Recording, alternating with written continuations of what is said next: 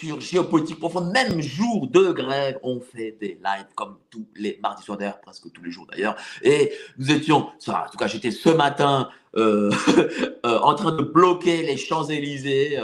J'ai filmé les blocages des Champs-Élysées. Ça n'a pas duré longtemps, mais au moins... Oh, on a essayé de bloquer les Champs-Élysées. Bon, c'est déjà ça. Alors, ce soir, nous avons Paul Antoine Martin pour son dernier bouquin, Le clan des seigneurs, qui va parler de quelque chose dont évidemment aucun média ne parle, c'est-à-dire euh, la caste qui nous gouverne réellement. Alors certains pensent aux politiciens, d'autres pensent à ce fameux État profond. Eh ben non, il y a une troisième, et celle-ci, elle est excessivement importante. D'ailleurs, ça me rappelle mes années d'attaché parlementaire où j'ai travaillé avec euh, l'un d'entre eux, M. Gilles Carrez, énarque de son État, à la commission des finances de l'Assemblée nationale lorsqu'il était président. Ça me rappelle des souvenirs euh, en lisant ce bouquin.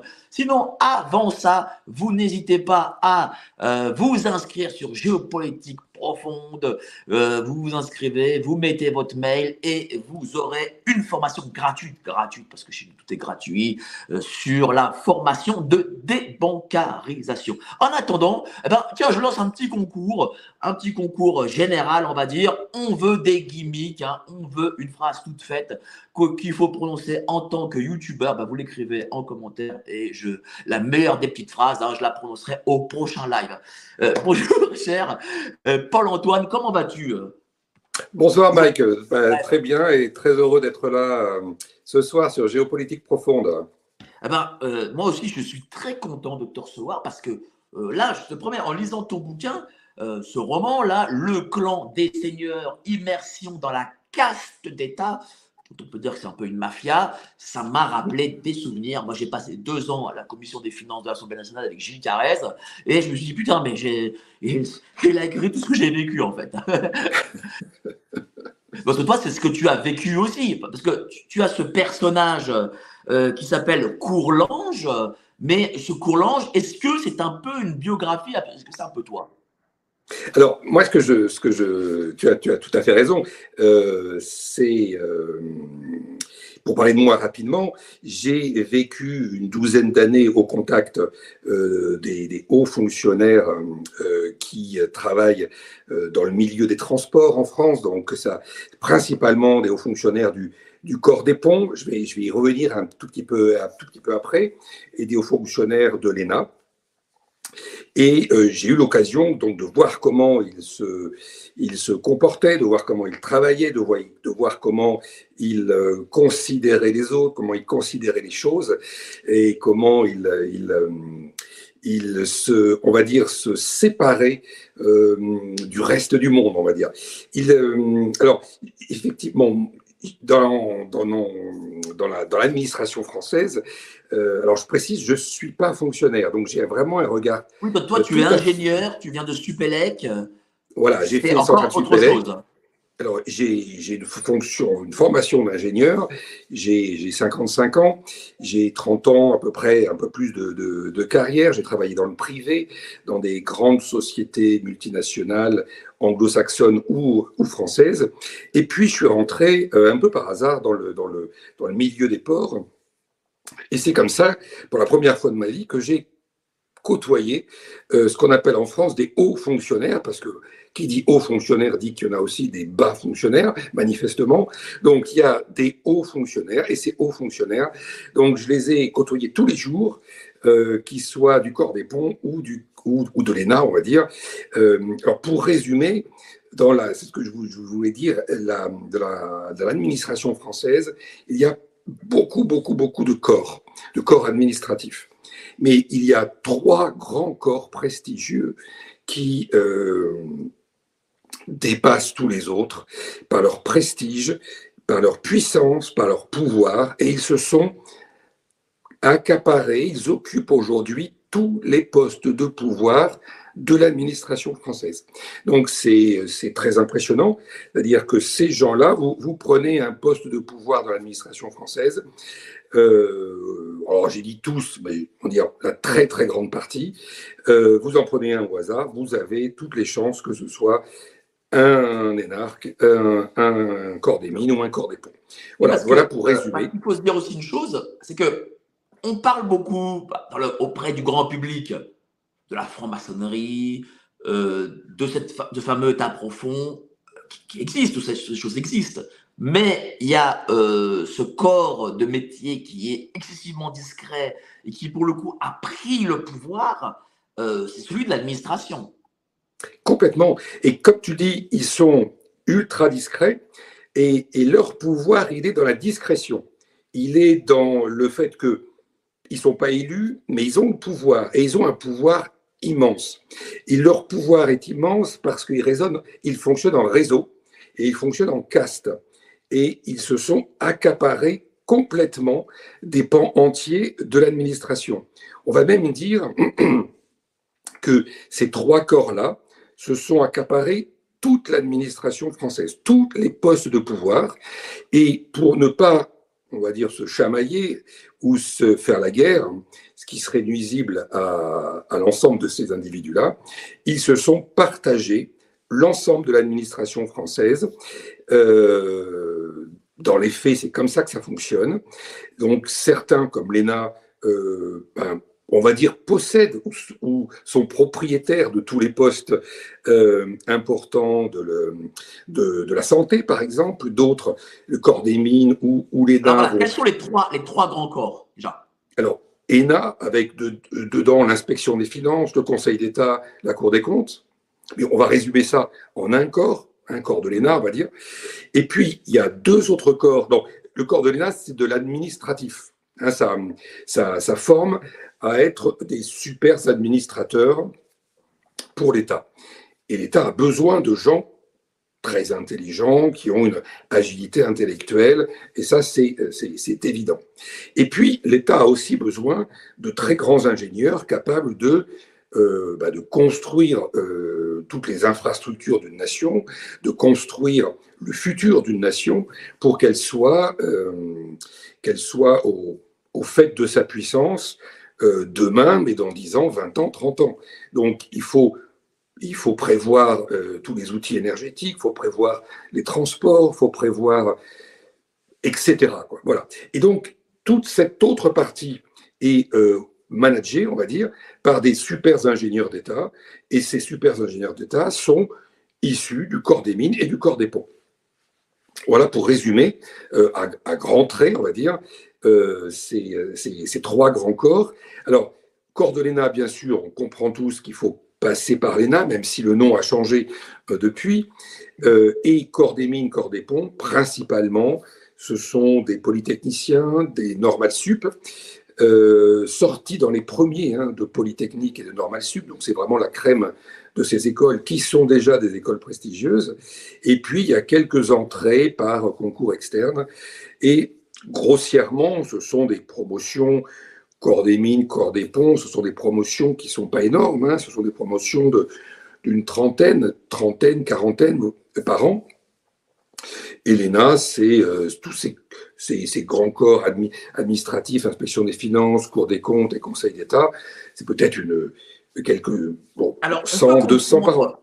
Alors, on peut comprendre la critique euh, sur l'ENA et l'administration, évidemment, mais euh, sur les ingénieurs, pourquoi euh, il y a une forme de nuisance de la part de ces ingénieurs des mines ou de, Normal Sup? Parce que là, pour le coup, euh, ce sont aussi des opérationnels, contrairement aux, aux, qui sont bon, essentiellement administratifs, qui mettent des coups de tampon.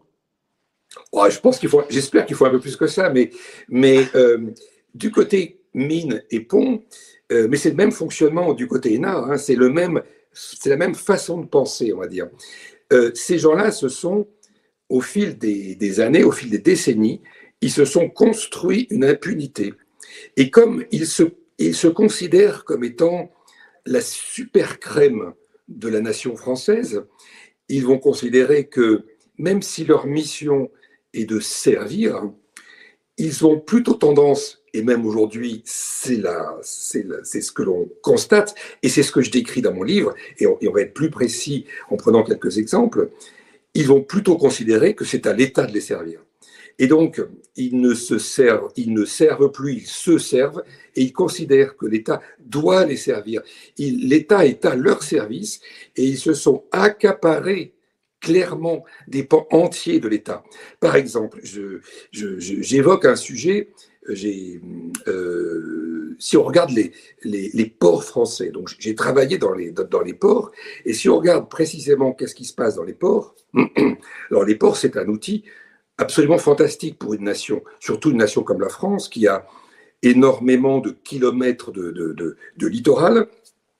Elle devrait avoir des ports d'une puissance incroyable. Or, elle a des ports qui végètent. Depuis 85, 1985, c'est l'encéphalogramme plat total, alors que des dizaines et des dizaines de milliards ont été investis dedans. on, nous dit, euh, on nous dit que c'est les dockers euh, qui sont de la CGT qui sont des méchants et qui, euh, voilà, et qui font que les ports ne marchent pas en France, ne fonctionnent pas bien. Les dockers sont loin, loin d'être tout roses, bien sûr. Hein. Mais euh, ce, que, ce que je vais exprimer là, c'est qu'ils ne sont pas tout seuls. Alors, les dockers, effectivement, on les voit, parce qu'ils vont faire du bruit, euh, mais il y a tout un, autre, toute une autre, tout un autre pôle qui, lui, ne va pas faire de bruit et travaille dans l'ombre.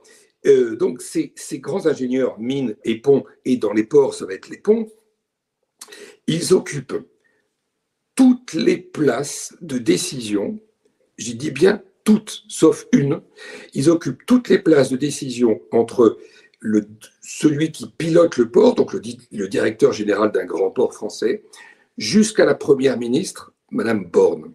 Le seul poste qui n'est pas occupé par un corps des ponts aujourd'hui, c'est euh, le ministre des Transports. Mais dans cet environnement-là, je ne sais pas trop qu'est-ce qui décide le, ministre des Transports.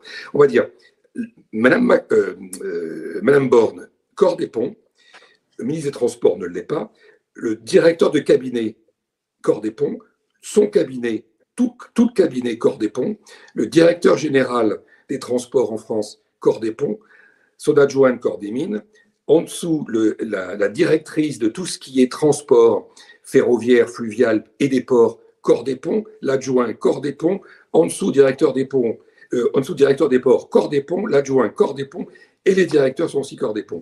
Et comme ces gens travaillent en réseau et qu'ils fonctionnent avec un esprit qui est tous pour un, un pour tous, ils se, ils s'entraident.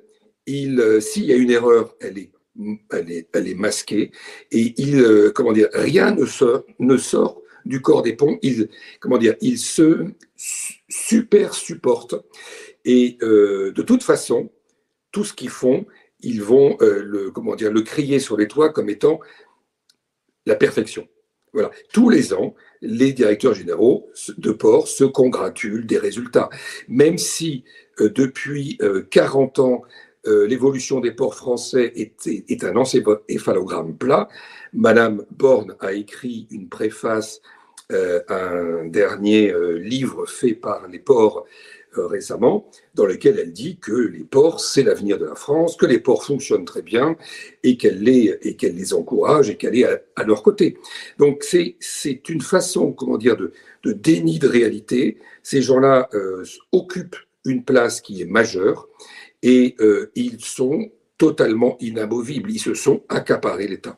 Mais comment on peut expliquer ce corporatisme? Est-ce que ça vient de, la, de l'enseignement qui est peut-être particulier?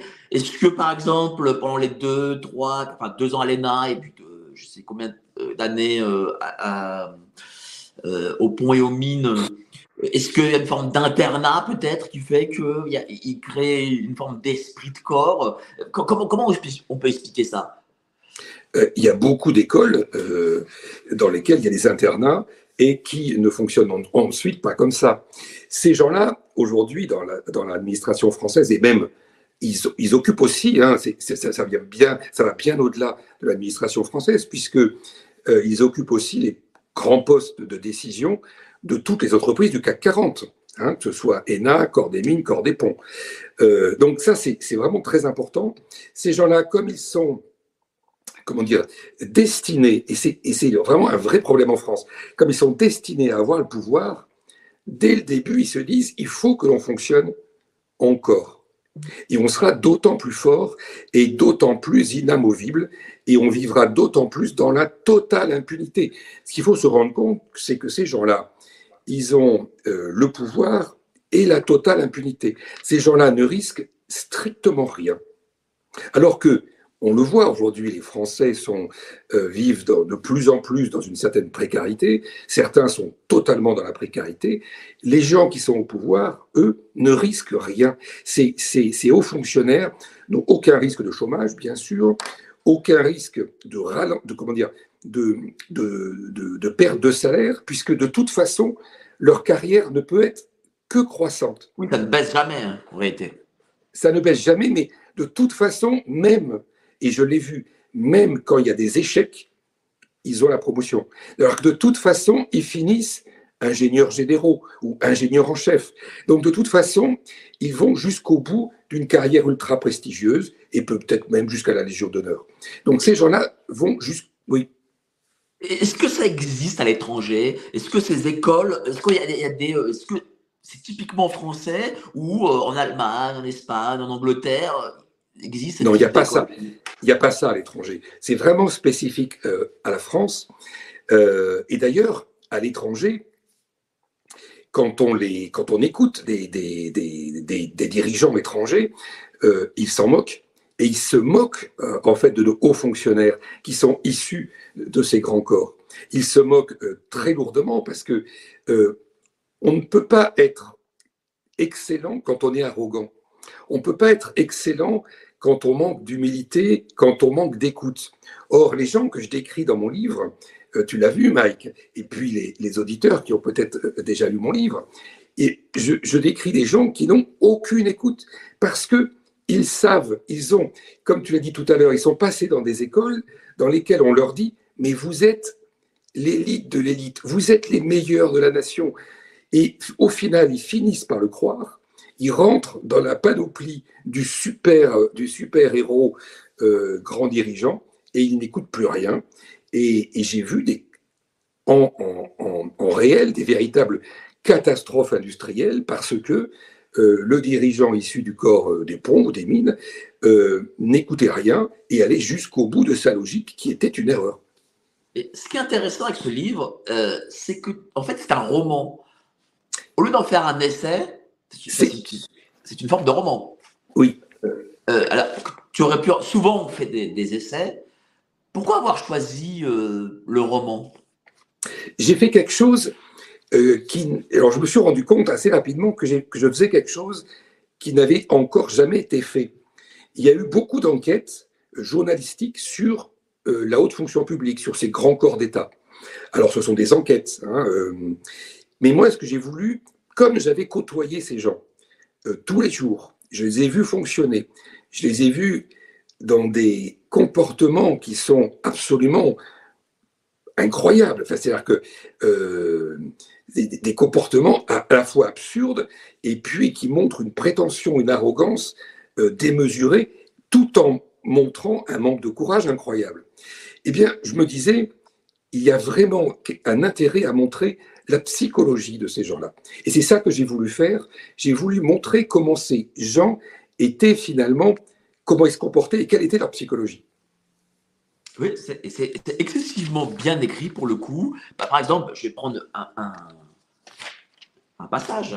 En raccrochant, Courlange, le héros du livre, comprit que Touzel, en tant que membre des corps, du corps, s'était érigé en gardien de l'ordre, convaincu de vrai pour le bien commun, ou plutôt celui de quelques-uns. Sa grandiloquence, totalement décalée avec la réalité du combat, dont il était si fier, montrait son absence de réalisme quant aux vrais problèmes qui rongeaient la société. Comme beaucoup d'autres, ce titre de commissaire du gouvernement, alors j'adore ce titre de commissaire de gouvernement, ça me rappelle aussi des souvenirs, manquait foncièrement de mesure aux yeux de Courlange qui avait tout loisir d'observer la réalité du travail fourni. L'imagination dont faisait preuve l'administration en affublant ses hauts représentants de titres ronflants était à chaque fois pour lui une source de surprise. Alors ça, c'est vrai que euh, les titres, ça, ils savent faire. Et ce qui est euh, marrant aussi, c'est le terme de corps. Corps, on a l'impression que voilà, c'est un club très fermé. Euh, voilà, parce que tu une caste. Une caste. Une caste. Et tu l'appelles ça le corps. Est-ce que il se, se nomme-t-il comme ça aussi est-ce que ces gens se nomment comme ça? Est-ce que ces gens déjà se nomment comme ça aussi? Ce qui, est, ce qui est assez incroyable, c'est alors c'est une caste. Une caste, c'est quoi? C'est un groupe de personnes qui, à l'intérieur, bénéficient de privilèges exorbitants et pour conserver leurs privilèges, conserver leur position, vont avoir un regard ultra méprisant et arrogant pour tous ceux qui sont à l'extérieur. Donc, ils ont vraiment ce fonctionnement de caste. Et ce qui est, ce qui est je crois que tu me tends la perche parce que tu, les connais bien, euh, ces gens se nomment comme ça. C'est-à-dire qu'ils ont euh, euh, ce qui est absolument mais, amusant ou même ridicule, c'est qu'ils se nomment avec leur titre. Ils se serrent la main et ils se disent voilà, un tel ingénieur général, un tel ingénieur en chef. Et, c'est totalement imbécile quand on regarde en fait les choses euh, dans, le réel. Ils ne se posent pas la question de. ils ne décrivent pas leur fonction, ils décrivent leur niveau dans le statut de haut fonctionnaire.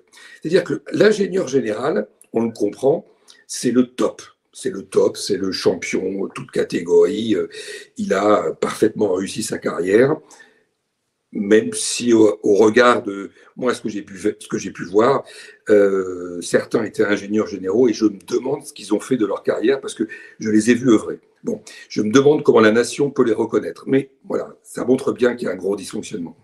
Et ils se nomment comme ça, moi ingénieur général, moi ingénieur en chef. Et quand on fait un tour de table, je me rappelle avoir vécu ça, euh, on entendait que ingénieur général, ingénieur en chef, moi inspecteur général, etc. Et euh, c'était en fait une sorte de course à l'échalote de celui qui avait le, plus, de, le plus de barrettes. On était dans une sorte de, fonctionnement euh, très, très effectivement de, de, caste, comme si ces gens n'ont de regard que sur ceux qui leur ressemblent et n'ont aucun regard sur ceux qui ne pourraient pas dire qu'ils sont aussi ingénieurs en chef ou ingénieurs généraux. Et moi, une fois, il m'est venu l'idée de leur répondre, ben moi, je suis euh, caporal, c'est tout. Voilà. Bon, c'était pour, pour essayer de leur expliquer que c'était ridicule. Mais, justement, est-ce que tu n'as pas souffert? Parce que toi, tu viens de Supelex, ça reste quand même une grande école, mais ce, n'est pas, tu ne viens pas du corps de ces gens-là. Euh, est-ce que toi, tu as, souffert peut-être d'une forme de mépris de leur part lorsque, tu as travaillé avec eux? Ben, Souffert, euh, plus, plus ou moins, on va dire. J'avais un vrai recul par rapport à ça. Donc, je l'ai regardé avec un certain amusement. Et puis, j'ai commencé à noter euh, plein de choses en, me disant, parce que nous étions nombreux à nous dire, non mais ce qu'on voit est quand même incroyable. Il, faut faire un livre, c'est pas possible il, faudra faire un livre. Et donc, je l'ai fait. Voilà. Et, je notais au, au, fil du temps les anecdotes, les, les faits que je, que, je, que je constatais. Et de toute façon, même, même un, un, patron, moi j'ai vu, tu me tends une perche magnifique. Euh, moi, j'ai côtoyé un homme qui était, je dis était parce que malheureusement, il est disparu, un homme absolument remarquable, humainement, intellectuellement, un homme qui a lié à la fois un très grand bon sens et une très, grande intelligence.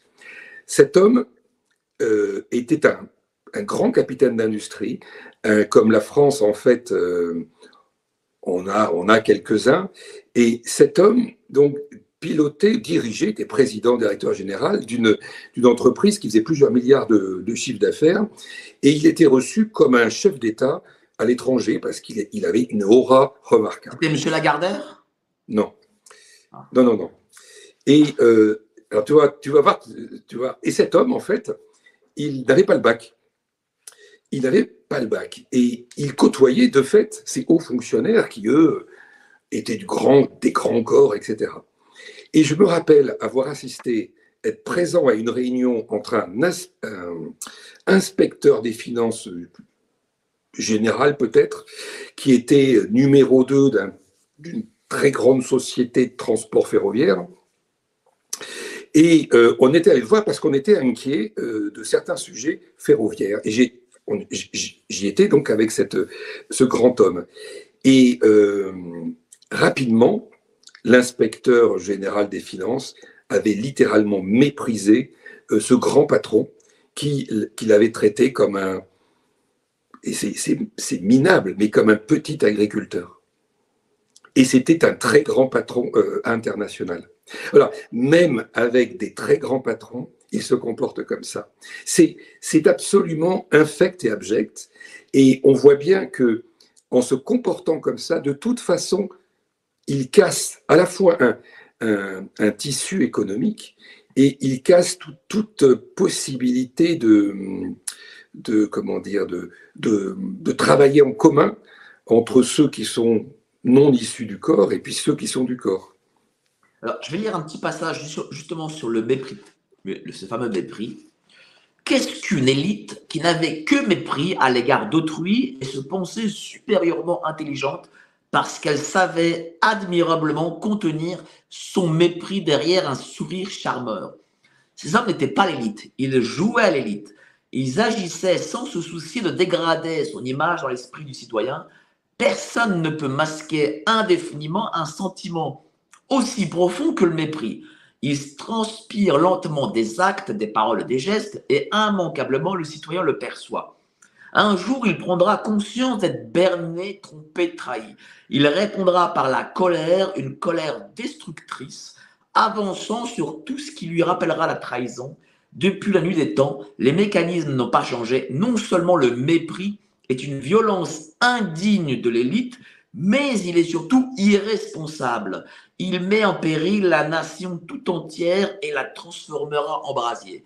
Est-ce que toi tu penses qu'aujourd'hui le peuple français sent ce mépris à son égard des Madame Borne, de Monsieur Macron, enfin surtout de Monsieur Macron pour le coup? Ah mais là, évidemment, aujourd'hui c'est le règne du mépris. Euh, c'est d'ailleurs, il l'a dit, euh, Emmanuel Macron, il a dit je, je veux emmerder. Quand, quand, on parle comme ça, avec une telle morgue à, un peuple, on le méprise. Quand on voit Emmanuel Macron aller à Kinshasa, là, cet extrait de, conférence de presse avec le, président, euh, je pense que tout le monde l'a vu, elle est, elle est phénoménale. Et là, qu'est-ce qu'on voit? On voit du mépris. On voit de l'arrogance, on voit du mépris, on voit je te donne des leçons. Ces gens-là sont.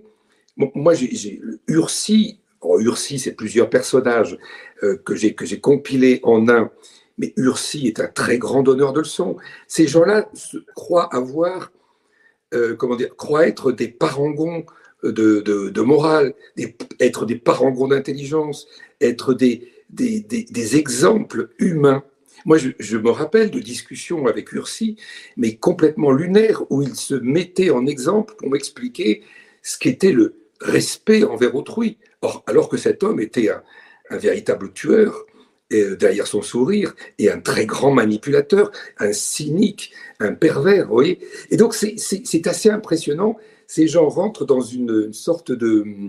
mais ils l'incarnent complètement, et à la fin de leur carrière, ils deviennent comme ça totalement méprisant, totalement arrogant. Et j'ai discuté récemment avec un, homme, c'était très intéressant parce que euh, il me disait, oh, votre livre est vraiment intéressant parce qu'il montre bien le mépris justement de, de ces gens-là. Et il me disait, mon père par exemple, mon père il vient de la classe ouvrière et mon père a réussi l'ENA. Et bien maintenant, il méprise la classe ouvrière, il méprise les gilets jaunes et il a des mots extrêmement violents vers les gens euh, qui sont gilets jaunes. Il me dit, mais je ne comprends pas, il est devenu méprisant envers la classe dont il vient. Et, ça, ça montre bien que ce mépris, il les prend, en fait, non pas que ces gens-là sont euh, fondamentalement mauvais quand ils rentrent dans l'école ou quand ils en sortent, mais le fonctionnement en caste, l'impunité dont ils jouissent, la, certitude d'être des génies de l'intelligence française et même mondiale, mondiale, je, pèse mes mots, ils pensent, je pense qu'ils pensent être supérieurs à toute élite étrangère. Ils en sont là. et hein. euh, eh bien, ça les prend et ça les, ça les, ils deviennent l'incarnation du mépris. Et Emmanuel Macron, il incarne aujourd'hui totalement le mépris et l'arrogance.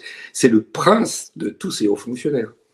Alors, il y a une chose aussi, peut-être qui pourrait l'expliquer, euh, c'est que euh, il y a le concours écrit dans ces, euh, en tout cas à l'ENA et à Sciences Po par exemple, et souvent Sciences Po, enfin parfois on va dire Sciences Po amène à l'ENA, c'est qu'il y a le concours écrit, c'est une chose, mais il y a aussi l'oral. Est-ce que, et, l'oral est déterminant, est-ce que le jury, parfois, parfois d'ailleurs, on est excellentissime à l'écrit et on ne sait pas pourquoi, à l'oral, on l'est moins. Est-ce que le jury peut-être euh, cherche des profils particuliers ou euh, voit dans un candidat euh, quelqu'un qui peut être façonnable à leur envie. Est-ce qu'il y, a une forme de, de, casting déjà à cet oral qui, qui peut faire qu'ils savent que sur les deux ans d'ENA, ils changeront la psyché de quelqu'un? De, toute façon, euh, ce, jury qui est euh, souvent euh, issu de l'ENA aussi ou, des, ou, des, grands corps, ils vont choisir des gens qui leur ressemblent, puisqu'ils se considèrent comme, comme exceptionnels. puisque pour réussir ces concours, il faut être exceptionnel, ils vont prendre des gens comme eux. Donc, c'est une reproduction qui se fait et qui, je vais même dire, qui s'amplifie en fait année après année. Elle s'amplifie parce que, euh, tu vois, ce que, ce que je montre dans, dans le livre aussi, c'est que ces gens-là vivent dans l'impunité. Ils ont aucun risque d'aucune sorte de perdre leur emploi ou même, d'être, euh, d'être renvoyés à un moment donné. Et chose extraordinaire, c'est que ils occupent donc des postes de, très grande importance. Mais ces gens, donc l'État a prévu quand même normalement d'avoir des organes de contrôle, des organes d'audit, pour savoir si il, comment dire, il, gère bien les finances, savoir si c'est bien managé, c'est bien géré, c'est bien, euh, euh, si, si, la stratégie est bonne, etc. Eh bien, ils sont contrôlés par des, euh, des pairs qui sont du même corps que. que Comme la Cour des comptes, par exemple. Alors, la Cour des comptes, bon, bah, ça, peut être l'ENA, voilà. Et, mais quand je regarde dans les ports, par exemple, mais il faut imaginer que c'est pareil dans la santé, c'est pareil dans l'énergie, c'est pareil, c'est pareil partout. Hein. Mais si je prends un exemple, dans le, dans, le, dans le cas des ports, il y avait donc des directeurs généraux issus du corps des ponts qui étaient contrôlés et audités par des gens issus du corps des ponts. Et comme ils sont tous en fait dans une sorte de, on va dire, copinage euh, généralisé, euh, jamais le contrôleur va avoir un, avis négatif. Ou alors, s'il y a des choses négatives, elles seront dites à l'oral. Mais par écrit, il n'y aura, jamais rien en fait. Et c'est pourquoi? Parce que le contrôleur demain peut être celui qui sera audité par celui qui est audité aujourd'hui. Donc, ce qui fait que ce fonctionnement-là, il aboutit de toute façon à un état d'esprit de corruption. C'est une corruption mentale, puisque ces gens-là ne vont pas au bout de leur mission. Et le, contrôle, la gouvernance, le, contrôle et l'audit ne sont pas faits. Bilan, moi j'ai vu, j'ai vu, je l'ai pratiqué, euh, des projets majeurs euh, qui ne répondent à aucune stratégie, qui répondent à aucun marché, qui répondent à des, euh, comment dire, qui sont basés sur des fondements qui sont des mensonges, des véritables mensonges avancés pour justifier un projet, eh bien, il y a, eu une foultitude de, de, de, de contrôles. Tout est passé au travers tout est passé au travers. C'est très impressionnant de voir que des dizaines de millions d'euros, des centaines de millions d'euros vont pouvoir être investis sans que ça réponde à une nécessité de marché. Il n'y a pas de client en face. Euh, le fondement initial qui va être la, le nombre d'emplois créés par le projet ou les gains attendus du projet en termes de retombées économiques, tout ça est faux. Tout ça est un mensonge. On, on multiplie par 10, par 20 la vérité pour que ça passe. Mais sciemment. sciemment. Et c'est pour ça, et, ce qui est incroyable, c'est que ça passe à travers complètement toutes les mailles du filet institutionnel. Alors, il y a des énarques qui sont là pour euh, vérifier, ils n'ont rien vu. Vous avez des corps des ponts qui, sont là pour vérifier, ils n'ont rien vu, ou ils n'ont pas voulu voir. Et en France, il y a une sorte de euh, sorte d'état d'esprit qui est le suivant. Plus vous dépensez d'argent dans un projet, plus ça montre quelque part que vous êtes un grand visionnaire. Et donc, vous vous retrouvez avec, des projets qui sont, qui sont, euh, qui sont incroyables, et immenses, énormes, euh, qui, vont, euh, qui vont dépenser des dizaines, voire des centaines de millions d'euros. Et la question du mais à quoi ça va servir? Et eh bien, on se rend compte que personne ne se l'est posé pendant un an, deux ans d'instruction. et ils vont. Mais parce que c'est parce que ces gens-là ont toujours été dans leur propre corps de métier et n'en sont jamais sortis et ne connaissent pas en réalité la vie réelle. On a par exemple Monsieur Bruno Le Maire, qui est ministre de l'économie et des finances, qui fait la leçon sur l'inflation, euh, sur le chômage, mais qui en réalité, hormis avoir été dans les cabinets de Monsieur Villepin, puis député, puis ministre, n'a jamais été dans la vie réelle. Ah, ça, c'est vrai aussi.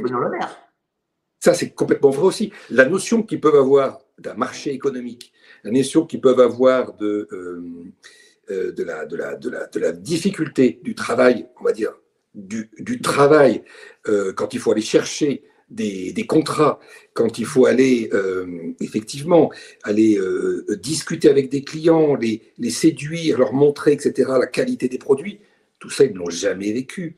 Donc, pour eux, il y, a tout un pan, en fait, du travail qui est majeur, qui n'ont jamais connu, qui n'ont jamais vécu. Donc, ils vivent dans un monde un peu idéalisé, dans un monde, moi j'appelle ça, dans le livre, j'appelle ça le monde merveilleux du corps.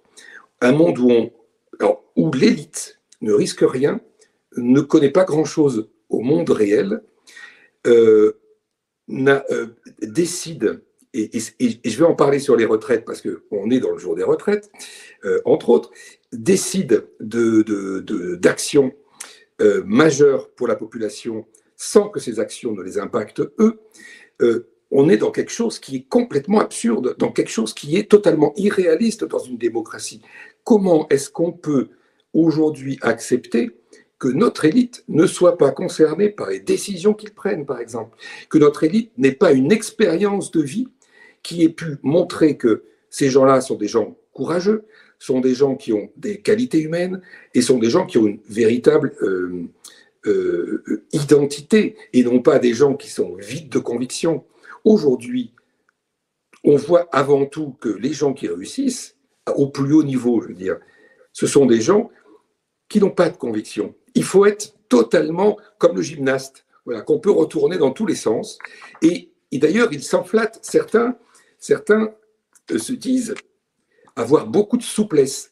Dans cette haute administration, la qualité, c'est la grande souplesse. Donc la grande souplesse, ça veut dire, je crois en rien, j'ai zéro conviction, mais le but, c'est la carrière. Eh ben, point.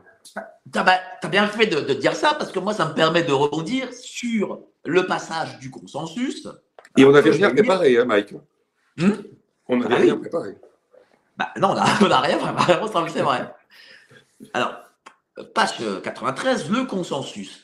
Pourtant, aucun chômage, aucun revers commercial, aucune faillite ne pouvait l'affecter. Rien, il ne pouvait rien lui arriver. Il était du corps.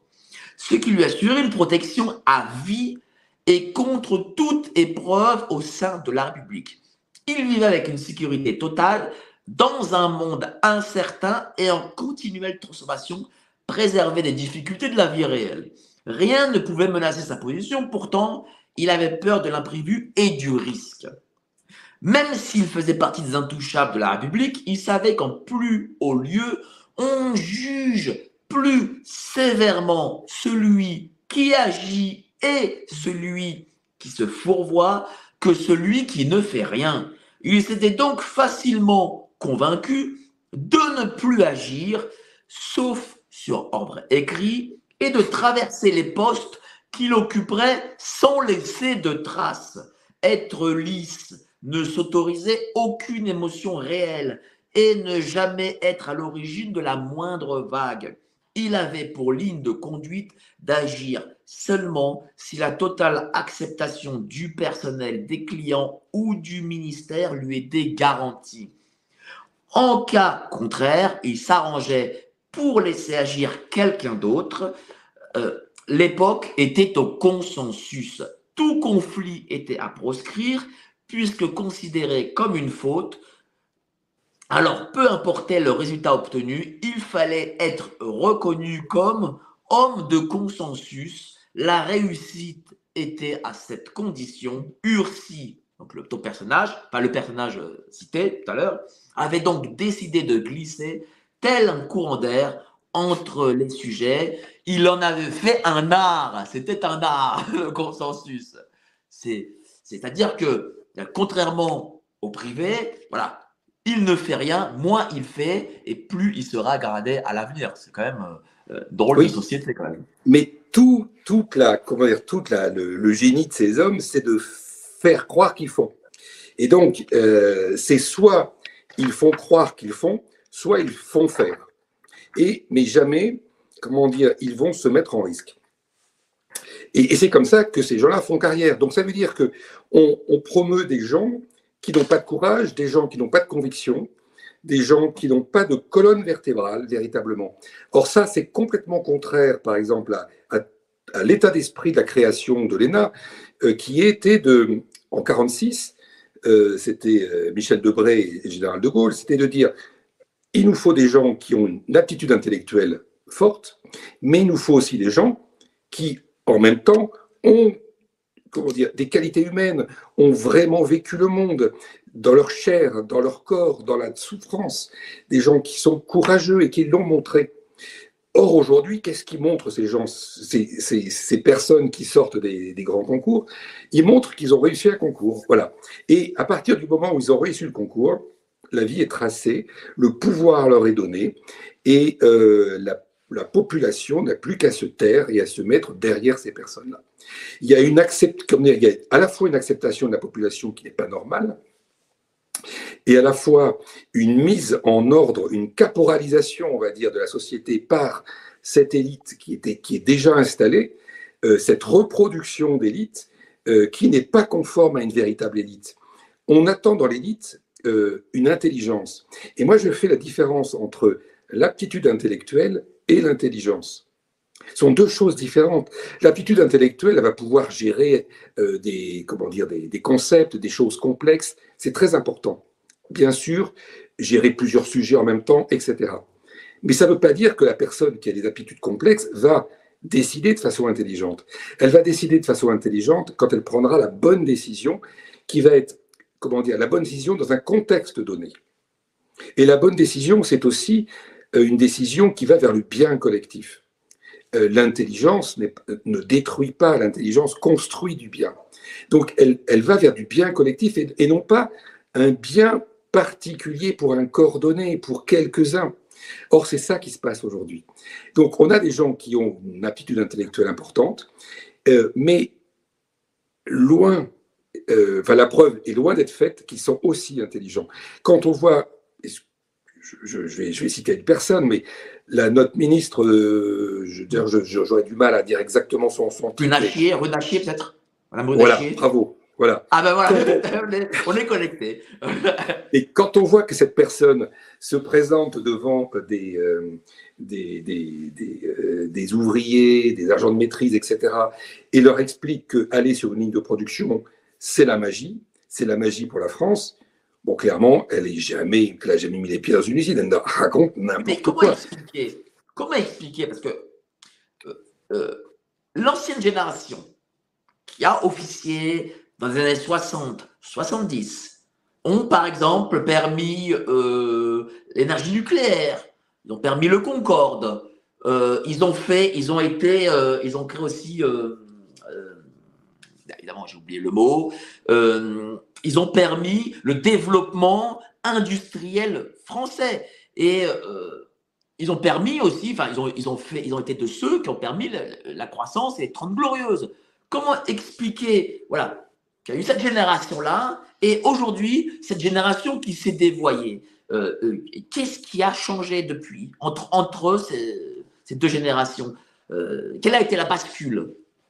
Ben, Ce qui a changé, c'est que cette génération dont tu parles, c'est la première génération, celle dont je parlais tout à l'heure, qui a été recrutée sur, avec les, critères dont parlait Michel Debré et Général de Gaulle, donc des critères humains, hein, des, qualités humaines importantes de leader.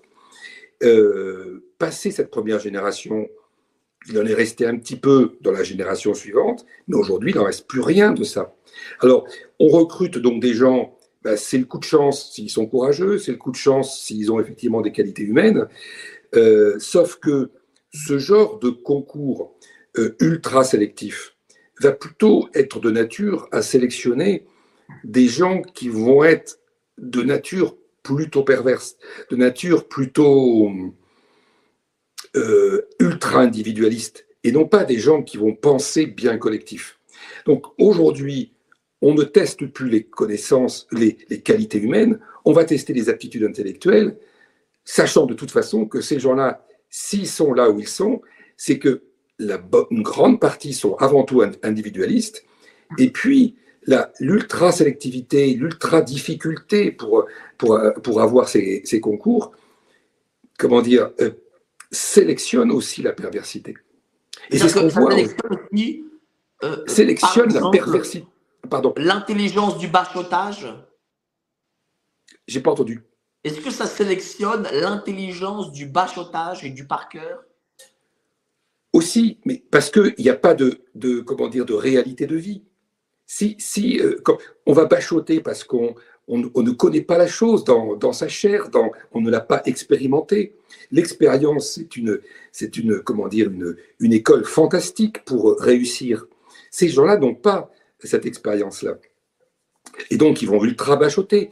Et c'est pas, comment dire, c'est pas un mode de, de, de, de, prise de connaissance qui est normale, qui est, qui est correcte. Euh, et, moi, je crois très fortement à ce que ce type de concours aujourd'hui, ou ce type d'hypersélection, euh, va plutôt favoriser la perversité, va plutôt favoriser des tempéraments qui sont euh, peu enclins à, à, l'humanité, on va dire. Voilà. Et, donc, c'est ça aujourd'hui que l'on découvre. Moi, j'ai vu des parmi les, euh, beaucoup de hauts fonctionnaires que j'ai côtoyés. Alors, j'en ai vu des très bien, hein, j'en ai vu des très très bien. Malheureusement, ils ne sont pas restés. Et le système, d'ailleurs, les a amenés à partir et à aller dans le privé, et où ils font de, grandes carrières. Euh, et c'est d'ailleurs dommage que, la, que la haute administration française n'ait pas eu la capacité de les retenir et en tout cas de leur montrer qu'elle savait faire autre chose que les pousser vers la sortie parce que ils étaient différents des autres.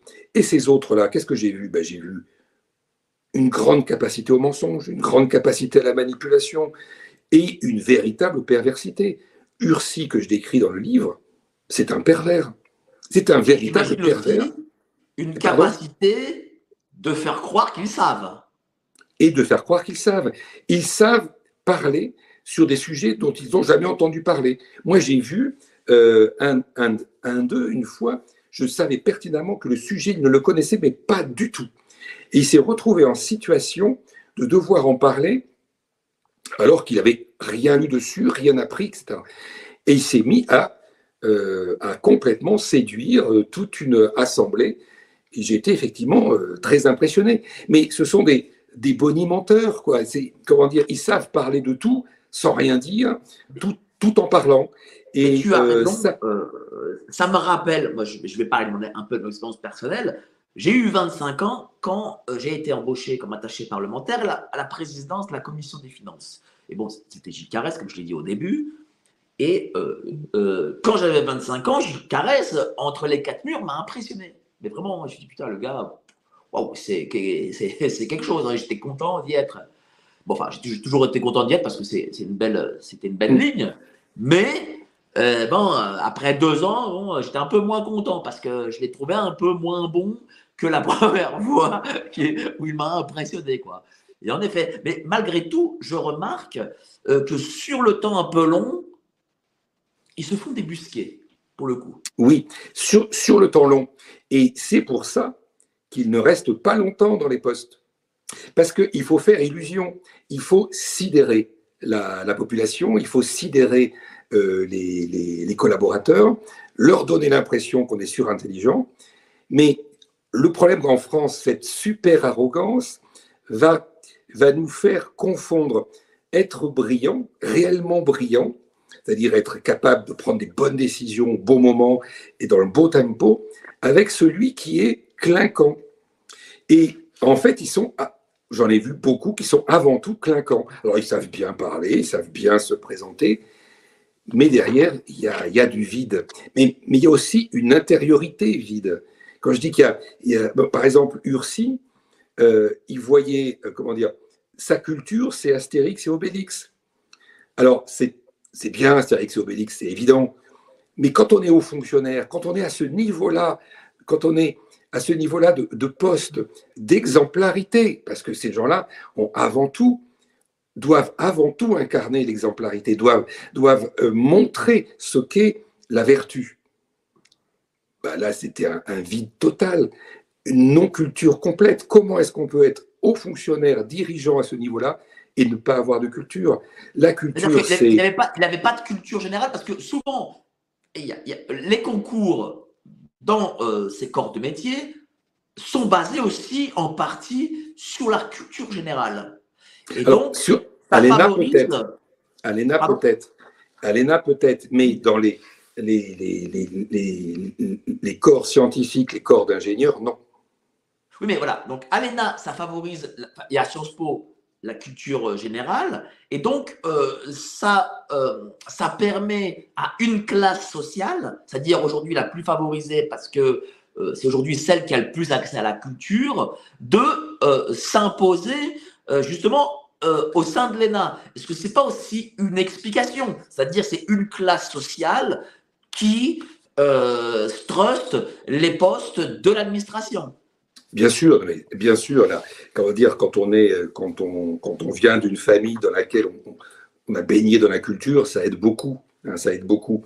Mais ce que, ce que je voulais montrer, c'était que euh, on va aujourd'hui, on, on, entend partout, on se plaint de la médiocrité de notre élite. Ben, moi, je, je, je, voyais tous les jours ces hommes qui portaient beau, qui euh, étaient ultra arrogants, qui et qui derrière c'était le vide. C'était juste une façade. Et d'ailleurs, ces gens-là sont tellement imbus d'eux-mêmes que euh, ne s'intéressent pas à ce qui se passe à l'étranger. Moi, j'ai vu en fait des, grands dirigeants de ports français, des ports internationaux bien sûr, mais qui ne parlent pas anglais. Ils n'ont pas besoin, ils ne ils se sentent pas concernés. C'est-à-dire qu'ils vont, ils vont pas, ils vont, certains vont discuter avec les clients et d'autres non. Bon, ils vont pas non plus aller chercher euh, des idées à l'étranger, aller voir comment ça se passe sur des véritables, enfin, sur des ports qui sont des machines de guerre de, de génie comme Anvers, Rotterdam, Hambourg. Ces ports-là, ils ont décidé à un moment donné de doubler leur trafic, de doubler leur activité. Eh ben, ils l'ont programmé et l'année prévue, ils avaient doublé, ce qui est colossal. Quand on est des ports aussi importants, eh ben, ils ont réussi, ils ont développé des technologies incroyables. Aujourd'hui, on est au 19e siècle quand on se compare avec eux. Or, un port, c'est ce qui fait rentrer, sortir les marchandises. C'est un outil considérable pour la balance commerciale. Quand on regarde depuis 85, 1985, les ports français, dans leur ensemble, ont vu leur activité s'accroître de 5%. 5%. Des, des dizaines, peut-être des centaines de milliards ont été investis. Alors qu'à la eh ben, mondialisation. Et bien pendant, justement, et ben pendant ce temps-là, la mondialisation est telle que l'activité commerciale maritime, qui représente 90% hein, de tous les échanges commerciaux dans le monde, l'activité commerciale maritime dans le monde s'est accrue de 330%. C'est absolument incroyable. C'est-à-dire que toute la manne, euh, toute la manne de cette mondialisation est passée devant les côtes françaises, est allée au Benelux, en Allemagne ou en mer du J'avais posé la question justement sur Rotterdam, Anvers et compagnie. Voilà, donc on est. et eh bien ces ports-là, ces ports-là, on, se sont, comment dire, euh, euh, entre 2000 et 2019, par exemple, il y a eu 100% la mondialisation a fait que l'accroissement de l'activité maritime a été de 100%. Eh bien, un port comme, euh, un port comme Anvers s'est accru de 86%. Ils y sont arrivés. Est-ce qu'on connaît en milliards le manque à gagner euh, si on était au niveau d'Anvers, par exemple? Mais c'est considérable. C'est des centaines de milliards de, de retombées économiques qui ne sont pas retombées sur notre pays. Ce sont des centaines de milliers d'emplois. Quand on voit aujourd'hui que on vient, on vient agresser les Français sur une, réforme des retraites pour quelques milliards, où, il y a un débat qui, dont on ne comprend plus rien, et qu'on on est passé à côté d'une telle manne considérable et qu'on ne trouve rien dans, les médias sur le sujet, que même que l'État, et c'est ce que je disais tout à l'heure, que l'État, au travers de Madame Borne, ministre des Transports à l'époque, se, se, glorifie du fonctionnement des ports français, je, ne nous cachons pas derrière les mots, c'est une véritable honte, c'est une escroquerie nationale. Ce sont des centaines de milliards qui sont passés à côté, des centaines de milliers d'emplois. Euh, et puis, quand vous avez des ports qui se développent, c'est toute l'infrastructure des réseaux ferroviaires et routiers, autoroutiers qui se développent aussi. Ce sont des industries qui restent. Une industrie qui euh, est dans un pays où les ports ne se développent pas alors que la mondialisation se développe. Ben, c'est une industrie qui va perdre forcément en, comment dire, en, attractivité. Pourquoi? Parce que elle va devoir payer beaucoup plus cher pour faire sortir ou faire rentrer des marchandises. Moi, j'ai côtoyé des industriels qui, euh, alors qu'ils n'étaient pas du tout à la frontière de la Belgique, ils étaient dans la partie sud de la France, ces industriels me disaient qu'il était moins cher d'envoyer leurs marchandises à Anvers plutôt que de les envoyer dans un port qui se trouvait à 200 km en France. Donc le Havre ou plutôt, ou plutôt que le Havre. Mais donc ça montre bien le désastre, la faillite, et, et, et imaginez, auditeur qui est en train d'écouter, je ne sais pas combien vous êtes, mais imaginez que c'est la même chose pour les hôpitaux, imaginez que c'est la même chose pour l'énergie et tous les secteurs, parce que le même mode, c'est le même mode de fonctionnement. Ces gens fonctionnent euh, en, en, silo, ils sont tous de la même, comment dire. J'ai même vu il y a une année entre 2012, 2013, 2014, 2015, tous les directeurs généraux de ports français étaient de la même promo, non seulement du même corps, mais de la même promo. Incroyable. C'est-à-dire que de toute façon, ils étaient copains. Du coup, je ils étaient copains entre eux. Sur la supériorité, et ça, c'est très intéressant. Euh, on va le commenter parce que ça, c'est vraiment quelque chose dont les gens et le grand public n'a vraiment pas conscience. Et moi, vraiment, je, vous invite à acheter ce livre. Vous aurez vous verrez le fonctionnement de l'État, vous comprendrez le fonctionnement de l'État parce que en réalité, le grand public ne le connaît pas et l'ignorance, ce n'est pas votre pouvoir, c'est le pouvoir des élites.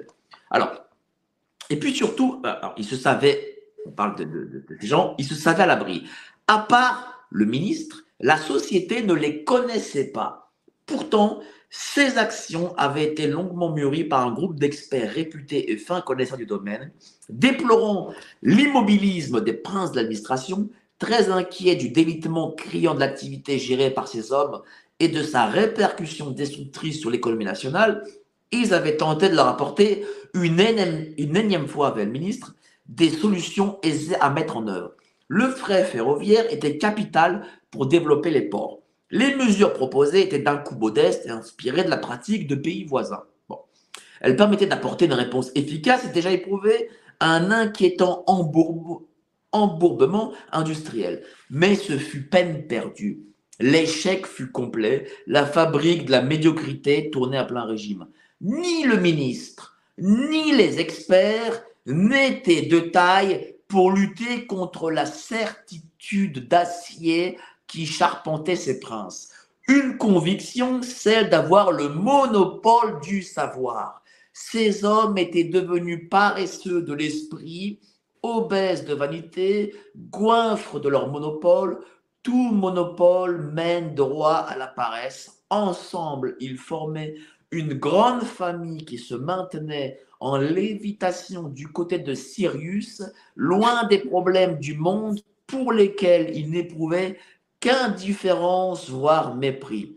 Une famille qui avait pour seule préoccupation de tenir et de se reproduire. Il fallait donc que rien ne change. Se conserver en figeant tout, volonté mortifère et promesse d'un inéluctable et violent bouleversement.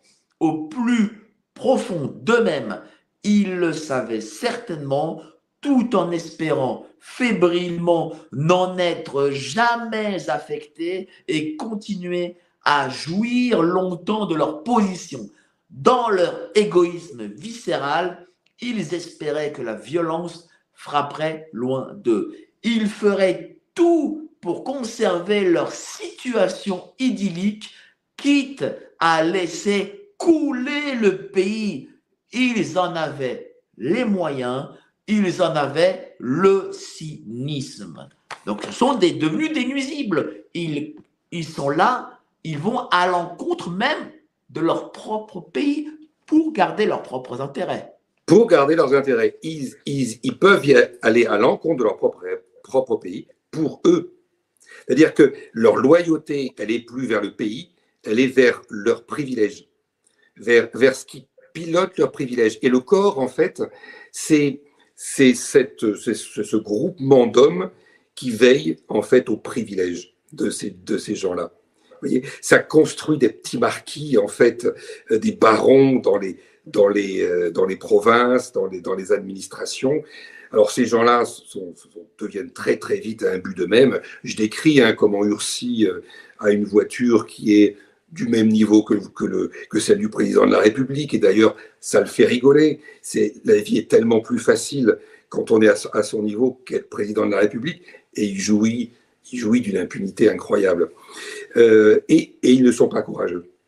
Et c'est ils ont un fort pouvoir. C'est drôle parce qu'ils ont un fort pouvoir, même s'ils n'ont pas les, l'argent de, de, d'un Bernard Arnault, d'un, d'un Pinot, mais ils ont le pouvoir derrière, ce qui équivaut pour le coup oui, ben ça, nourrit, ça nourrit une prétention, une arrogance.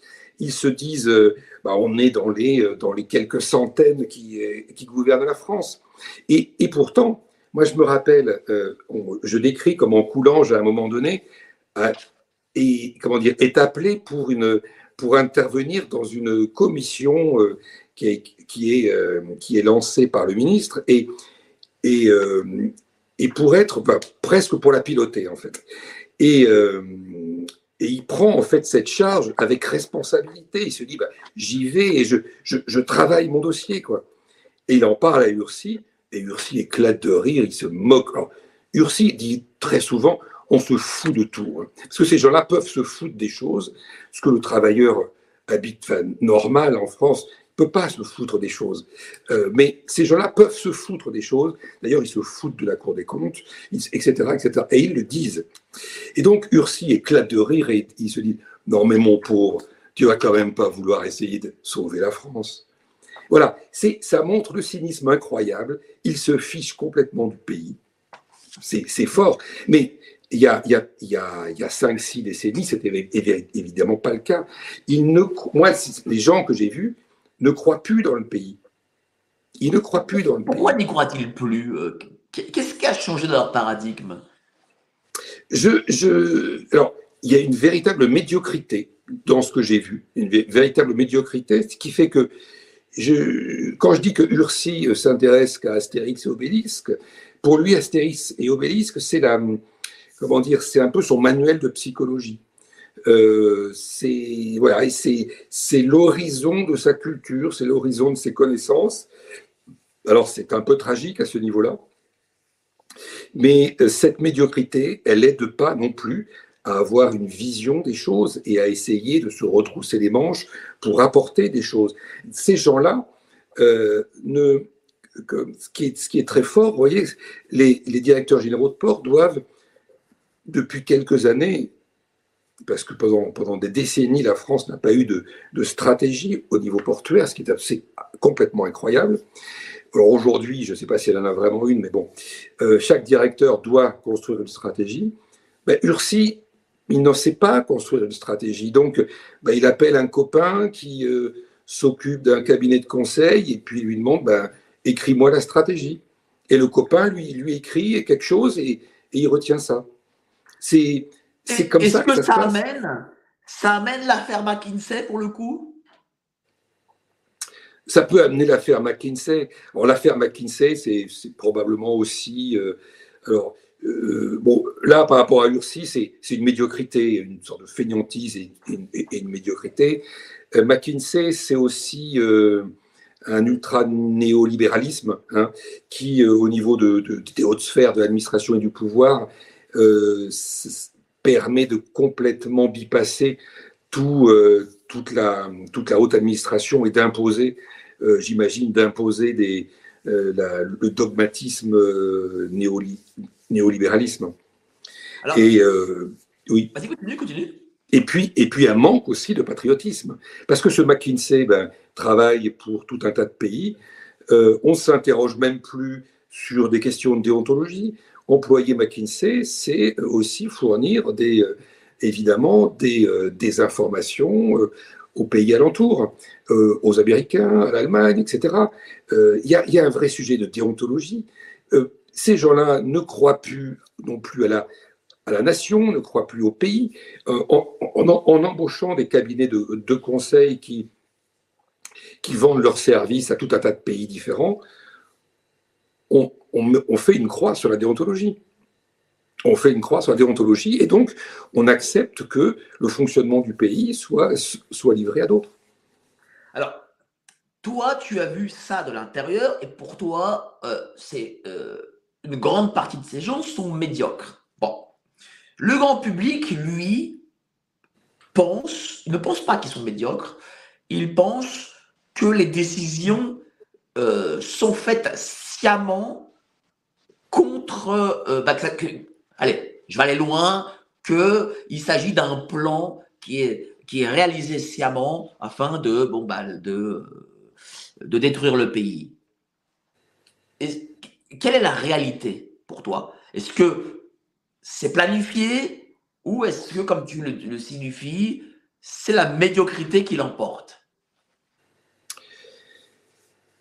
Eh bien, disons que s'il y a un plan, bon, moi je ne sais pas s'il y a un plan ou pas, mais s'il y a un plan, il est grandement facilité par la médiocrité.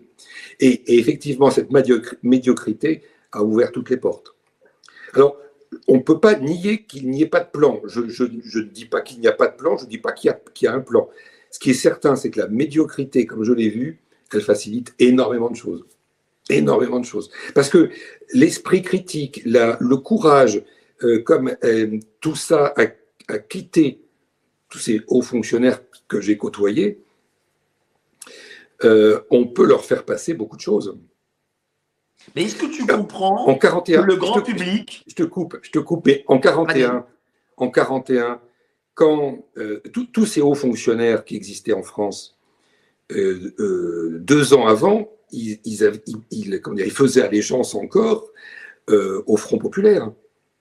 Et puis tout d'un coup, ils se sont retournés et ils ont fait allégeance au maréchal Pétain. Pas tout à fait le même régime, mais ce sont les mêmes hommes. Eh bien, tous, il n'y en a pas un qui n'a pas fait allégeance. Alors, il y en a un. il, a il été mis tout de suite en prison. Mais euh, c'était un haut magistrat. Mais tous les préfets, tous les hauts fonctionnaires ont fait allégeance comme un seul homme. Et donc, quand, tu as des, gens qui n'ont pas de conviction, bah, il y a le, peuple n'est pas, comment dire, il peut imaginer qu'il est protégé par une, par une strate qui a une, qualité de, protection et de, et de veille. Pas du tout. C'est pour ça que je, pense aujourd'hui que, l'heure est vraiment grave. On peut faire passer, on peut faire passer, je pense, énormément de choses euh, dans, la, dans la société française.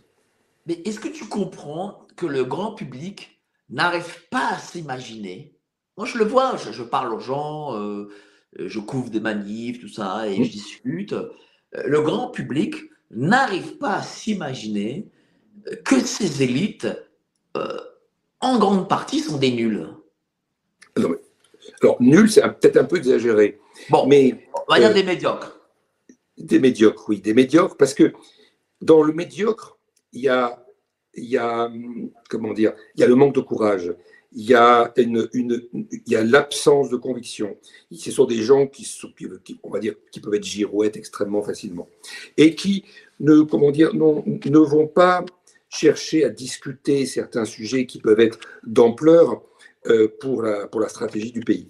Mais ce que, ce que, ce que je veux dire, c'est que je crois de plus en plus que la population devrait, parmi les actions prioritaires dans le pays, et ça, euh, je, vraiment, c'est comme un appel que je fais, devrait absolument exiger, avant toute chose, parce que un des mots principaux du pays vient de là, la, la, destruction, la fin de ces grands corps d'État. C'est une priorité majeure, absolument majeure, et, de, et la population devrait absolument pousser. Aujourd'hui, il faut rien attendre du politique parce qu'il est complètement. Alors, soit il vient de, de ces grands corps-là, soit il en profite. Donc, ça ne viendra pas de lui. D'ailleurs, Emmanuel Macron a essayé de faire une, une réforme là-dessus. Le grand corps des mines euh, euh, Parce qu'on a parlé de suppression de l'ENA. Où, ça en est exactement? Je ne suis pas un expert sur le sujet, mais euh, ce que j'ai entendu, c'est que finalement la solution serait peut-être pire encore que la précédente, au sens où aujourd'hui, cette, école en fait un peu générale de, de, de, de, haute fonction publique administrative, on va dire, elle mélange, euh, alors qu'auparavant, elle, elle, ne concernait que euh, les gens qui étaient après dans les finances, dans la, on va dire dans la Cour des comptes, au Conseil d'État, etc. Aujourd'hui, elle inclut aussi tous les tous ceux qui vont être euh, promus, enfin, prévus pour être des hauts fonctionnaires de police, des hauts magistrats euh, de la justice, etc. Donc, ce qui veut dire qu'aujourd'hui, il, risque d'y avoir, dès le début, une construction de collusion à moyen terme entre ces différentes une aristocratie euh, administrative euh, dont parlait Tocqueville, par exemple. Pire, plus de justice. Plus de justice et plus de police pour ces gens. C'est-à-dire que des, des alors qu'aujourd'hui ils ne se connaissent pas forcément, il peut y avoir des liens entre eux. Mais s'ils construisent une sorte de supraccord dès le début, avec à la fois ceux qui euh, sont à la tête de la haute fonction publique, ceux qui sont à la tête de la magistrature, ceux qui sont à la tête de la police, là c'est encore plus grave. Mais alors du coup, il faut détruire ça, ok? Mais est-ce qu'il faut remplacer par quelque chose ou il faut euh, laisser détruire et du coup laisser après en l'état? Ben, le, problème, ce ne sont pas les écoles en elles-mêmes. Les écoles, elles sont là pour euh, donner des connaissances, etc., euh, plus ou moins utiles. Le problème, c'est le fonctionnement de corps après. Le problème, c'est que l'administration puisse autoriser, par exemple, que dans les transports ou dans les ports en particulier, mais c'est pareil dans les hôpitaux, etc., que toute la, toute la hiérarchie des grands décisionnaires soit du même corps, puisque ces gens-là se protègent les uns les autres, et, et ces gens-là vont avoir avant tout tendance à, décider pour leur compte à eux et pour leur corps plutôt que pour le pays. Donc c'est ça qu'il faut casser. Il faut, il faut plus que dans l'administration, il y ait cette, euh, il y ait cette, euh, comment, ces chasses gardées. C'est Yves Bréchet lors de la, lors de la, son audition euh, par une commission parlementaire qui audite justement sur la perte de souveraineté de la France. Yves Bréchet disait ces grands corps d'État ne forment plus, euh, ne, passent pas assez de temps à former euh, leurs jeunes et passent avant tout leur temps à se comporter comme des chiens de, garde, de chasse gardée. Et les chasses gardées, ça va être effectivement les hôpitaux pour l'ENA, euh, Bercy pour l'ENA, les transports pour les corps des ponts, l'énergie pour le corps des mines. Ça, c'est catastrophique. Parce qu'on autorise effectivement un fonctionnement mafieux dans tout le, dans tout le système de la haute fonction publique. Et c'est ça qu'il faut casser. une administration ne peut pas être constituée verticalement que de gens qui sont du même corps. C'est impossible. D'ailleurs, il faudrait casser ces histoires de corps. et avoir des fonctionnements comme à l'étranger, où déjà les écoles sont beaucoup plus vastes. Aujourd'hui, pourquoi il y a des corps? Parce que ce sont des petites écoles. les mines, les ponts, ce sont des petites promos. Tu vois?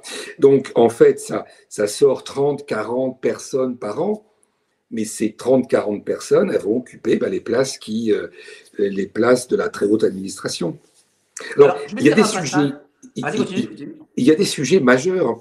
Euh, par exemple, je parle des ports, mais je vais parler d'un autre sujet, les autoroutes.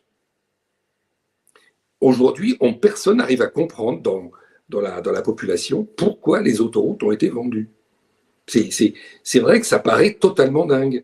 Euh, des autoroutes amorties, euh, vendues à des sociétés euh, d'autoroutes qui, aujourd'hui, et très vite, ont fait des bénéfices incroyables. Alors maintenant, on essaie de rétro-pédaler en se disant, on va peut-être mettre fin et écourter les concessions. Un rapport de, l'inspection générale des finances montre que les, profits sont tels qu'il faudrait, comment dire, de façon un peu digne, euh, descente, baisser drastiquement les, prix des péages. Mais non, ça, ce, ce, rapport a été masqué, caché, on, ne l'a pas eu. Alors, mais les libéraux, les, libéraux te diront, oui, mais vous comprenez, euh, c'est pas le rôle de l'État euh, de gérer des, entre, des autoroutes. Alors voilà le problème. Voilà le problème. C'est que, alors il y a deux problèmes à mon avis. Il y a à la fois cette pensée libérale qui veut euh, euh, mettre dans le marché toute l'administration, tout, je dire tout, même l'école, même la police, même les hôpitaux. Et donc, donc aujourd'hui, on laisse se gangréner toutes ces administrations pour qu'à un moment donné, ben, l'opinion publique dise bah oui c'est vrai ça marche pas il faut il faut bien que ce soit le privé qui s'en occupe. Alors ça a été pareil pour les autoroutes on les a mises dans le privé. Mais si on regarde on va dire, avec cet esprit de corps, on peut se dire, tiens, c'est quand même curieux, toute l'administration euh, des transports, euh, enfin des, des transports, on va dire, aux mains du corps des ponts. L'autorité de, de, régulation des transports avec des corps des ponts. Et puis les sociétés concessionnaires avec des corps des ponts. Finalement, cette mise en marché de pans entiers de l'administration va servir encore ces grands corps pour offrir des postes très bien payés dans des sociétés ultra rentables parce que les Français auront tout payé. Et la vie est belle. Clairement. Mais je vais lire, tiens, un petit passage. Euh, Donc ça, ça c'est un sujet, excuse-moi Mike, c'est un sujet, je pense, euh, sur lequel il faudrait et là, je, vais en profiter pour faire un appel, en fait, À, aux auditeurs. Euh, ça serait bien de pouvoir travailler sur, sur, ce sujet en particulier et essayer de montrer à quel point, euh, euh, si ce que je viens de dire, ou, l'hypothèse qui existe déjà hein, et que j'ai juste, juste un peu juste suggéré entre les lignes, c'est-à-dire que est-ce qu'il y a un grand corps particulier qui est majoritaire ou surreprésenté dans toute cette, comment dire, euh, sortie des autoroutes du giron de l'État vers les concessions. Là, il y a un sujet intéressant pour voir si effectivement. Hein alors, je vais du coup lire euh, le passage sur le corps. Mais alors, comment comprendre le rôle du corps? Il ne disposait d'aucun pouvoir officiel exercé dans le cadre d'un fonctionnement transparent. Le corps n'avait donc aucune place à tenir dans une architecture démocratique du pouvoir. Inconnu du citoyen, le corps semblait pourtant peser dans l'architecture du pouvoir. Peut-être même était-il essentiel. Le déjeuner au restaurant avait été l'occasion d'une brutale prise de conscience. Le corps n'était pas seulement un relais neutre du pouvoir, il était avant tout un faiseur de pouvoir. Courlange entrevoyait une action plus profonde et la possibilité qu'il soit un organisateur du pouvoir. Or, nulle part il n'était fait mention d'une telle influence. Pourtant, le corps agissait au sein d'une démocratie dans ses espaces de pouvoir et se mêlait à ses lignes de pouvoir. Tel un fantôme, il agissait sans trace visible, ne laissait aucune prise aux citoyens qui ignoraient jusqu'à son existence. C'est-à-dire que voilà, on a des gens euh, non élus, euh, inconnus du grand public, et qui en réalité tirent, euh, les ficelles. Complètement. Et, c'est là, il y a une sorte, sans faire de, complotisme, il y a un pouvoir occulte aujourd'hui dont le citoyen n'a absolument pas connaissance et qui est fondamental. Il pèse énormément dans la construction du pouvoir et dans, euh, dans ce que le pouvoir devient aujourd'hui. Je ne sais pas, finalement, je, réfléchis beaucoup à tout ça depuis, depuis quelques années et je me demande qu'est-ce que le citoyen fait quand il met un, bulletin de vote dans l'urne. Je, je, je, crois que on, a un vrai sujet de démocratie aujourd'hui et, et, la question du corps sur le passage que tu viens, que tu viens de lire montre bien que euh, le, le, aujourd'hui, je crois que le citoyen ne, ne, se rend pas compte du tout que quand il met un bulletin de vote, je suis même pas sûr que ça change quelque chose. Mais il, ne s'en rend pas. Bah, tiens, je vais te raconter une anecdote que m'avait raconté euh, en son temps euh, feu Yvan Blot, je ne sais pas si tu le connais, ancien député à l'époque Front National, mais à l'époque, moi je ne suis pas Front National, mais bon, il se trouve que je connaissais un député Front National époque Le Pen, mais des années, il y a 30 ans, quoi. Et il me disait, lorsque Monsieur Alain Juppé, Premier ministre, bah, a été nommé Premier ministre, il est parti faire sa première visite euh, à Bercy. Il est venu euh, avec un plan entier euh, parce qu'il voulait réformer Bercy. Et puis, il avait ses propositions sur l'économie, les finances, etc. Donc, il est venu. Il a fait son petit rapport, un peu une forme de PowerPoint. Hein. Il dit voilà, moi, je voudrais que Bercy, on fasse comme ça, l'économie, les finances, les trucs. ok. Les fonctionnaires, les inspecteurs des finances, les inspecteurs généraux l'ont écouté, euh, avec la politesse qui leur sied. Hein. Et puis, à la fin de l'exposé, ils ont dit euh, Monsieur le Premier ministre, vous êtes très gentil, mais nous, à Bercy, nous faisons comme ça. Et le Premier ministre, ça c'est Yvan qui m'a raconté, a obtempéré. Voilà. Il a bien sûr. Mais dans, dans le livre, je raconte la même chose et j'ai assisté à la même chose, exactement la même chose. Le ministre, à un moment donné, euh, donne une, une, feuille de route euh, très claire à, l'ensemble de, de, de, des directeurs de port, etc., et, de l'administration. Et personne n'a rien fait parce que ça ne, comment dire, ça ne répondait pas aux envies qu'ils pouvaient avoir, ça ne leur apportait rien non plus, et donc ça n'a pas été fait mais je pense même que le ministre savait que ça ne se ferait pas non plus. Tu vois, le ministre, lui, il est là, il est là rapidement. Il, fait, il est comme une comète, il passe. Les hauts fonctionnaires, ils sont là à vie. Et ça, c'est un problème, mais, majeur. Comment, euh, être haut fonctionnaire ne peut pas être un métier? Ça peut pas être, non, encore pire, un statut. Le haut fonctionnaire, c'est une mission. C'est une mission, c'est une mission qui est allouée par rapport à, comment dire, un travail à faire et qui, euh, qui, qui, commence dans le temps et qui se termine dans le temps. Mais ça peut pas être un statut.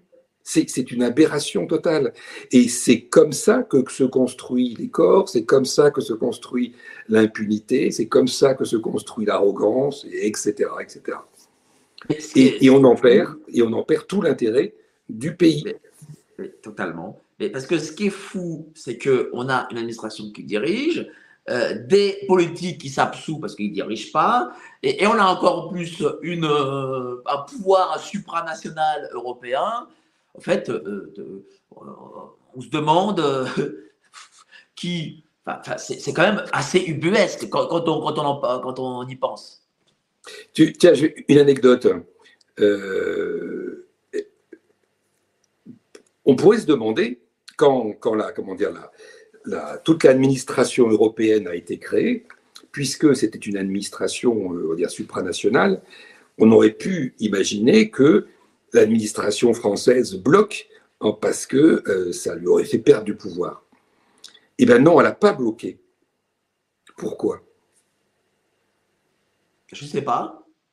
Pourquoi? Ben, Parce que ça a offert des super postes aux, aux, fonctionnaires français, des postes encore plus payés, encore moins, comment dire, visibles, encore plus, on va dire, dans le dans le dans l'ombre, sans, sans risque, et, euh, et, non imposés hein, aussi et des postes avec des carrières possibles au sein de l'institution européenne beaucoup plus vastes que dans, que dans une administration française. Donc, l'administration française, la haute administration française, a été totalement favorable à cette administration européenne quand on a pu lui garantir qu'elle pourrait euh, y, évoluer.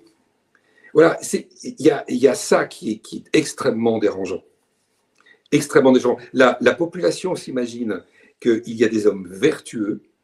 Euh, alors, il y en a évidemment, il y en a évidemment, qu'il y a des hommes très vertueux, mais il y a aujourd'hui une, euh, comment dire, toute cette histoire de corps, cette histoire d'ultra-carriérisme et d'impunité de, ces trois grands corps qui se sont partagés l'ensemble des, euh, des, grands postes, a complètement perverti toute cette, euh, toute cette, moi je pense, hein, en tout cas c'est le, c'est mon expérience et je suis pas tout seul.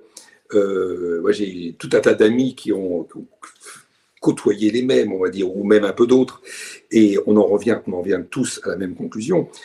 Euh, tout ce système, toute cette grande strate est pervertie en fait. Et, et on se disait à chaque fois, à chaque fois on se disait, si la population savait comment ça marche et à quel point il y a de la médiocrité, mais, mais, mais c'est la révolution. C'est pas possible. C'est la révolution. Mais Alors ça tient encore. Ça démontre qu'en fait, euh, ça va être très compliqué de s'en sortir, même s'il y a alternance politique. Ah, mais ça Moi, je me rappelle, euh, quand j'étais au Parlement, euh, mais ça c'était surtout au Sénat, parce que quand j'étais à l'Assemblée, M. Carrel étant comme un caïd, il n'était pas dirigé par son administration, il, dirigeait l'administration. Mais lorsque j'étais au Sénat, moi j'étais chez un sénateur pas extraordinaire, donc du coup, euh, je me rappelle, je recevais des coups de fil euh, du secrétariat général du groupe qui nous disait euh, ah oui monsieur il faut que votre sénateur co-signe machin truc amendement machin proposition truc muche Là aussi, l'administration rentre en jeu. Euh, voilà, bon, c'était l'administration du groupe, c'est-à-dire du groupe politique, mais l'administration rentrait et, à chaque strate, l'administration est présente. Et on se demande euh, comment s'en débarrasser. On a l'impression que c'est une pieuvre, qu'on ne peut pas s'en débarrasser, qu'elle est, euh, est plus importante même que, que, l'ensemble des institutions.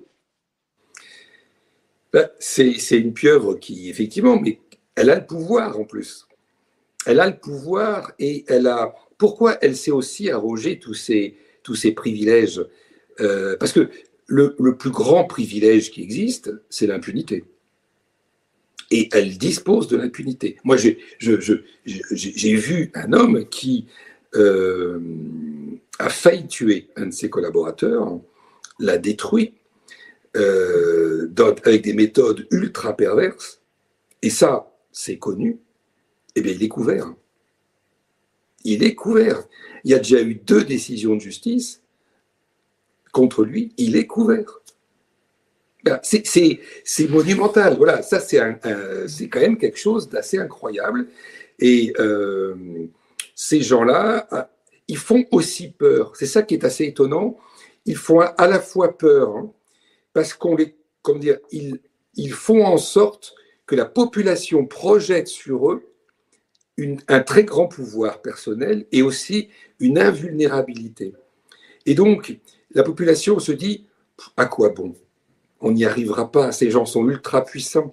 Quand j'ai écrit ce livre, tu sais, tous ceux à qui j'en ai parlé, à la fin, m'ont dit, mais oh, c'est passionnant ce sujet, je, veux le lire. Mais ils ont rajouté à chaque fois, mais qu'est-ce que tu es courageux de t'attaquer à ces gens-là?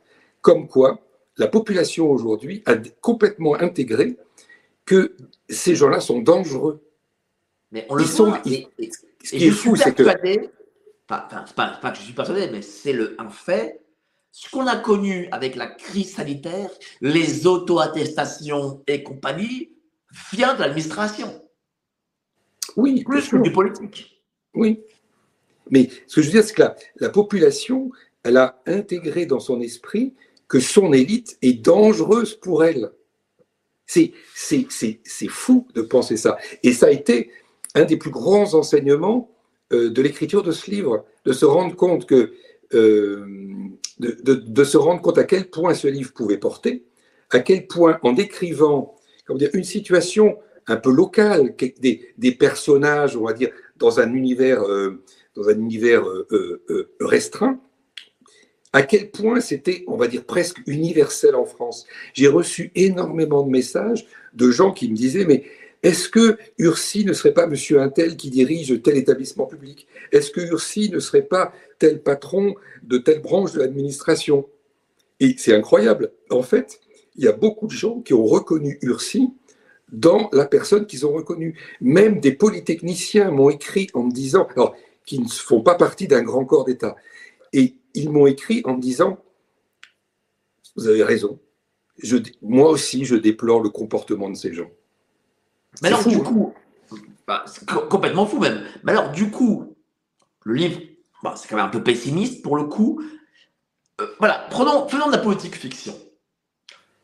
On a, on va dire, un nouveau président de la République qui, qui est élu, euh, voilà, c'est ça mon peu. Imaginons, voilà. Comment fait-il, ce, ce, monsieur ou cette dame, pour réformer euh, de l'intérieur toute, cette, haute, administration Est-ce qu'il peut le faire Est-ce qu'il a, un, les pouvoirs de le faire Et si oui, comment le fait-il? Et combien de temps ça lui prendra? Alors déjà, il doit être ultra malin, ça, c'est sûr. Mais la, grosse difficulté de cet homme va être la suivante. S'il il va à l'encontre de ces gens, il se coupe de toute l'administration. Et s'il se coupe de toute l'administration, ben son mandat s'arrête.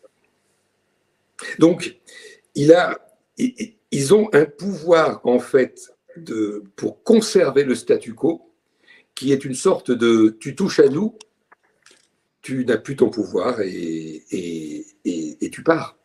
C'est-à-dire qu'ils ont une, inertie qui est considérable, absolument considérable. Mais je pense qu'il faut que ce soit la population qui se, qui, prennent ce sujet, qui mais la population a pas conscience. Oui, mais c'est aussi pour ça que j'ai voulu écrire ce livre, pour que ça fasse boule de neige, si tant est que ça puisse être possible, mais qu'elle prenne conscience. Euh, oui, tu, sais, euh, euh, Emmanuel Macron, en avril 2019, il a fait une conférence de presse dans laquelle il a dit Je vais réformer les grands corps d'État, je vais mettre fin aux grands corps d'État.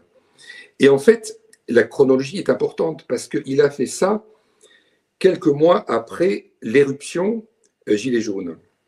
Parce que dans son esprit et dans l'esprit de la haute administration, il y avait un lien direct entre grand corps d'État et colère des Gilets jaunes. Alors, les Gilets jaunes n'ont pas, comment dire, euh, conscientisé que les problèmes venaient de cet endroit-là. Mais Emmanuel Macron et son administration proche l'a très bien compris. Et il a répondu, il a répondu, et, je crois qu'il a même dit qu'il répondait comme ça pour répondre aux Gilets jaunes. Je casse les grands corps d'État pour répondre aux Gilets jaunes afin que la haute administration. il a fait un discours, il n'a pas, pas fait d'acte pour le coup. Alors, il a dit je, je, je, lance la réforme et il a commencé par l'ENA. Et ensuite, il a voulu aller euh, vers le corps des mines et vers le corps des ponts et eux ont dit Nous, on veut garder notre super supériorité par rapport à tous les autres fonctionnaires. On veut Mais malgré tout, comme tu l'as dit tout à l'heure, il a réformé l'ENA, mais la réforme est pire que ce qu'il y avait avant. Ben, pire, elle a, elle a un aspect qui est pire. Mais parce que euh, les énarques ont peut-être trouvé euh, de façon maligne en se disant ben, on va aller dans son sens et puis on va, on va, on va, on va aménager les choses dans notre intérêt aussi. Mais je crois qu'il y a une véritable. Euh, il faut que la population se. Comment dire Effectivement, prenne ce sujet à, cœur parce qu'il n'y a aucune issue possible si euh, cette strate ne bouge pas et ne, ne fonctionne pas, continue à fonctionner comme elle fonctionne aujourd'hui parce qu'elle détient tous les pouvoirs. Alors du coup, comment, faire? Parce que le président n'en sera pas capable. Eux sont tellement discrets que la population n'en est pas au courant. Euh, ça paraît peine perdue, j'ai l'impression. Ben, ça paraît difficile. Ça paraît difficile, mais je crois que c'est par des actions en fait de, euh, de communication, comme, comme ton, ton émission par exemple, tu vois. J'ai été interviewé aussi sur pas mal de, de médias. Euh, il, faut faire passer, il faut faire passer ces messages-là euh, pour que, effectivement, la population. Sur, sur Twitter, par exemple, je vois passer euh, beaucoup de, de, tweets de gens qui sont déjà conscients de ça et de tweets de gens qui disent. Alors, de gens qui ont 100 000, 200 000 followers et qui retweetent ce sujet-là pour dire écoutez, le sujet, il est vraiment là. Il faut être il faut prendre conscience de ce sujet-là pour, comment dire, si on, comment dire, si on se, si on se lève comme les Gilets jaunes ont pu le faire, ou si on réclame des modifications, au moins cette modification, elle doit être dans les priorités. Sinon, ça ne sert à rien.